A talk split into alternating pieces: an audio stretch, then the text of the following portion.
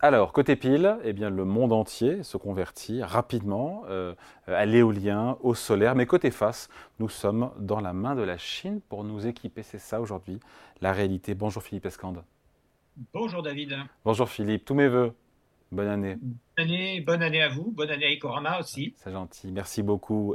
Philippe Escande, éditorialiste au Monde. Euh, déjà, on peut se féliciter euh, déjà de vous avoir dans l'émission, Philippe, mais euh, de cette réalité.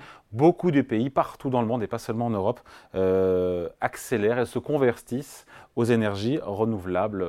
Vous avez des chiffres pour nous d'ailleurs. Hein.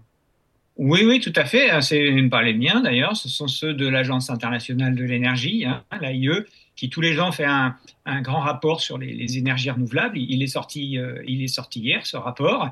Et effectivement, il montre, euh, enfin, il démontre ou plutôt il confirme en fait que les énergies renouvelables ne sont plus du tout euh, anecdotiques. Elles sont même en train de devenir dominantes dans le, le mix énergétique mondial. L'AIE prévoit même que en 2025 l'électricité produite par les énergies renouvelables sera supérieure à l'électricité produite par le charbon.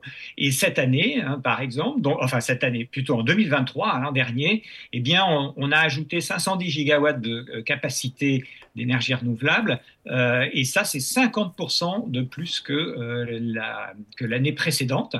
Et c'est à peu près en ligne, pas tout à fait, mais à peu près en ligne avec l'objectif que se fixe euh, qui a été fixé à la, dernière réunion de la, COP, euh, de la COP 28 à, Dubaï, vous vous souvenez, euh, en novembre dernier, qui est de, tripler en fait les capacités des énergies renouvelables d'ici 2030. Alors concrètement, qu'est-ce que ça veut dire? Ça veut dire qu'il y a des pays comme l'Allemagne ou comme l'Espagne ou le Portugal, par exemple, maintenant produisent la moitié de leur électricité avec des énergies renouvelables même si on sait toutes les, difficultés que, peut comporter un réseau en énergie renouvelable, notamment du côté de l'intermittence et, du fait que bah, quand, il fait euh, froid et, euh, et, sans vent, euh, ça devient plus compliqué. Mais c'est une réalité qui est maintenant absolument majeure et les, grands réseaux électriques mondiaux maintenant doivent compter avec, et les grands pays doivent compter avec, avec les énergies renouvelables de façon massive. Mmh il y a cette accélération des États, encore une fois, mais est-ce qu'on est sur la bonne trajectoire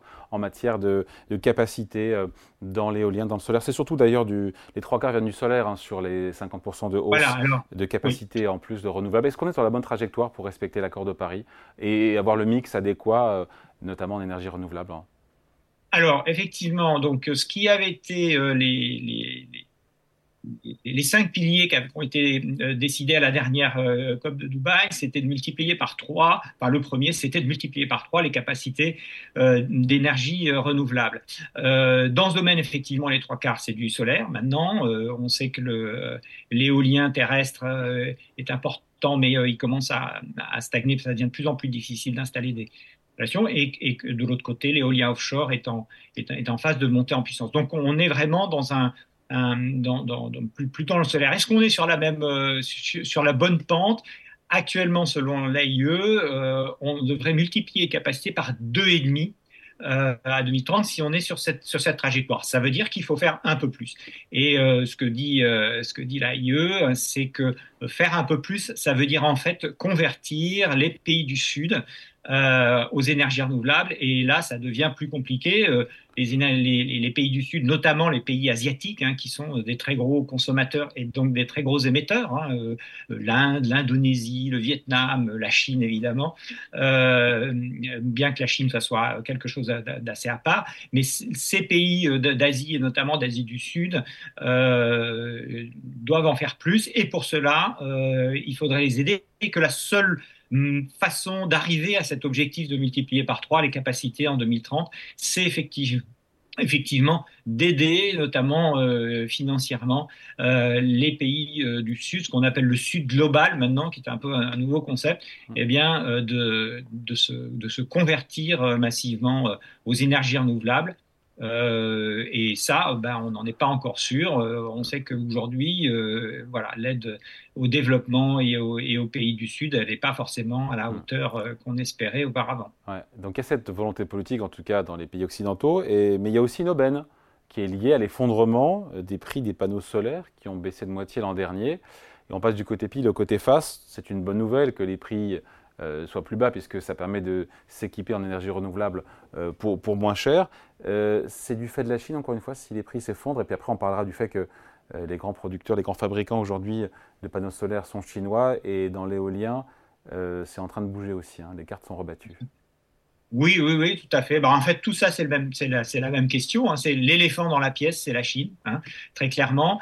Euh, la Chine est à la fois le premier consommateur, hein, on l'oublie un petit peu souvent, mais c'est le pays qui installe le plus d'énergie renouvelable au monde. Il en installe, il en installe euh, euh, par exemple, en, en 2023, il en a installé autant que le monde entier en avait installé en 2022. Donc euh, c'est absolument considérable. Donc on ne peut pas dire qu'ils font rien. Ils sont, extrêmement actifs euh, dans ce domaine. Euh, et, pour cela, effectivement, ils s'appuient sur le développement d'une industrie euh, qui est largement euh, chez eux. Ils ont près de 80% de la, filière solaire. et il se trouve que, comme elle est extrêmement aidée, extrêmement soutenue, et eh bien, en fait, elle, tourne en surcapacité. Et ces, surcapacités-là, hein, l'AIE prévoit qu'en 2024, la cap capacité euh, mondiale de fabrication, donc, dont 80% est en Chine, euh, elle, sera autour de 1100 gigawatts. Ce sera plus que la demande. Donc, évidemment, dans ces conditions, euh, les prix s'effondrent. Ils s'effondrent parce qu'effectivement, il y a un effet d'échelle, mais aussi parce qu'il y a une surcapacité qui, qui, fait que. Et donc, ils ont réduit euh, les, enfin, les, prix des panneaux solaires ont diminué de 50% en 2023 par rapport à 2022. Vous vous rendez compte c'est, c'est, Et là, là aussi, encore euh, extrêmement, euh, extrêmement puissant. Et, et donc, évidemment, ça profite au monde entier parce que ça fait des panneaux solaires qui sont de moins en moins chers. Aujourd'hui, pour faire une centrale solaire, ça coûte moins cher que faire une nouvelle centrale au combustible fossile. Euh, et, probablement dans un an ou deux, ça sera moins cher même que les centrales euh, à combustible fossile existantes. Euh, donc effectivement, c'est une bonne nouvelle parce que ça permet d'accélérer. Oui. La, la, de la pièce, comme vous le disiez, effectivement, c'est que... c'est la dépendance, c'est la dépendance. On peut parler de dépendance totale. Alors sur le, photovoltaïque, les panneaux solaires, ça on l'a compris, mais même dans l'éolien, parce qu'on a quand même des, euh, des, grands fabricants européens, le danois Vestas, il y en a d'autres aussi, il y a Siemens, je crois, une filiale de Siemens qui est là-dedans. Même dans l'éolien, euh, on est dépendant de la Chine.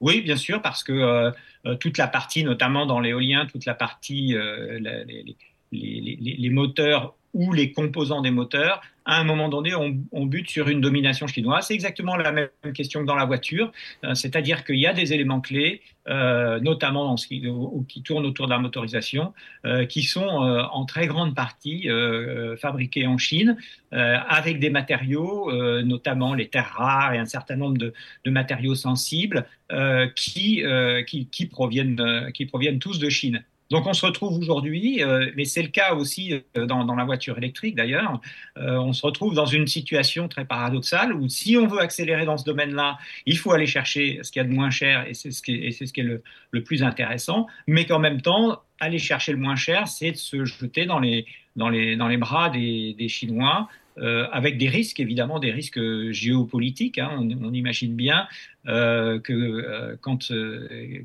si c'est la Chine qui domine une fabrication, elle peut à un moment donné en, user, couper le robinet, etc. Un petit peu, vous voyez, hein, le, parallèle pourrait être celui de la Russie avec son gaz, C'est-à-dire que ça devient à, un moment donné une, une, arme géopolitique. Et comme on est dans un univers où les tensions géopolitiques euh, augmentent de façon euh, considérable, euh, ça, ça, ne va pas s'améliorer. il y a un autre facteur. Oui. allez-y, pardon, je vous ai coupé, allez-y. non, non, je disais, il y a un autre facteur qui fait que ça ne va pas s'améliorer, c'est que la, la, Chine est en train de divertir une énorme part de ses investissements des investissements des banques. Hein, les, ce sont les banques d'État qui maîtrisent les, flux financiers euh, en Chine. Euh, une, très grosse partie de, cet investissement est en train de à, quitter l'immobilier, on le voit bien, c'est la, crise immobilière dans laquelle est la Chine, et se déploie de façon extrêmement massive dans le manufacturing, dans l'industrie. Et donc il faut s'attendre dans les années à venir à, un très grand développement euh, des, capacités industrielles de la Chine. Et dans le même temps, euh, tous les pays euh, étrangers, évidemment les grands pays industriels comme l'Allemagne et le Japon, mais aussi les États-Unis, mais aussi la France, l'Europe entière, etc., tous ces pays sont en train de, de, vouloir reconstituer une base industrielle forte, également pour des raisons de souveraineté. Donc il y a un, un choc qui va être très important entre une capacité industrielle chinoise qui va être beaucoup plus forte qu'avant, et elle va se déployer notamment dans l'énergie dans les, dans les euh, automobiles, dans les voitures électriques euh, et euh, dans la microélectronique. Et il va y avoir un, choc très important entre, effectivement, et un dilemme en quelque sorte, entre ces capacités industrielles chinoises qui, qui, qui, qui, vont déferler avec des prix très, très compétitifs, et puis des velléités occidentales qui vont dans l'autre sens et, en même, et au milieu l'impératif climatique euh, qui, qui, va être compliqué à, régler. C'est un conundrum, comme dirait Alan Greenspan euh, en son temps, qu'il faudra, dont il faudra trouver la solution. Merci beaucoup. Explication signée euh, Philippe Escande, éditorialiste au Monde. Merci Philippe. Merci David.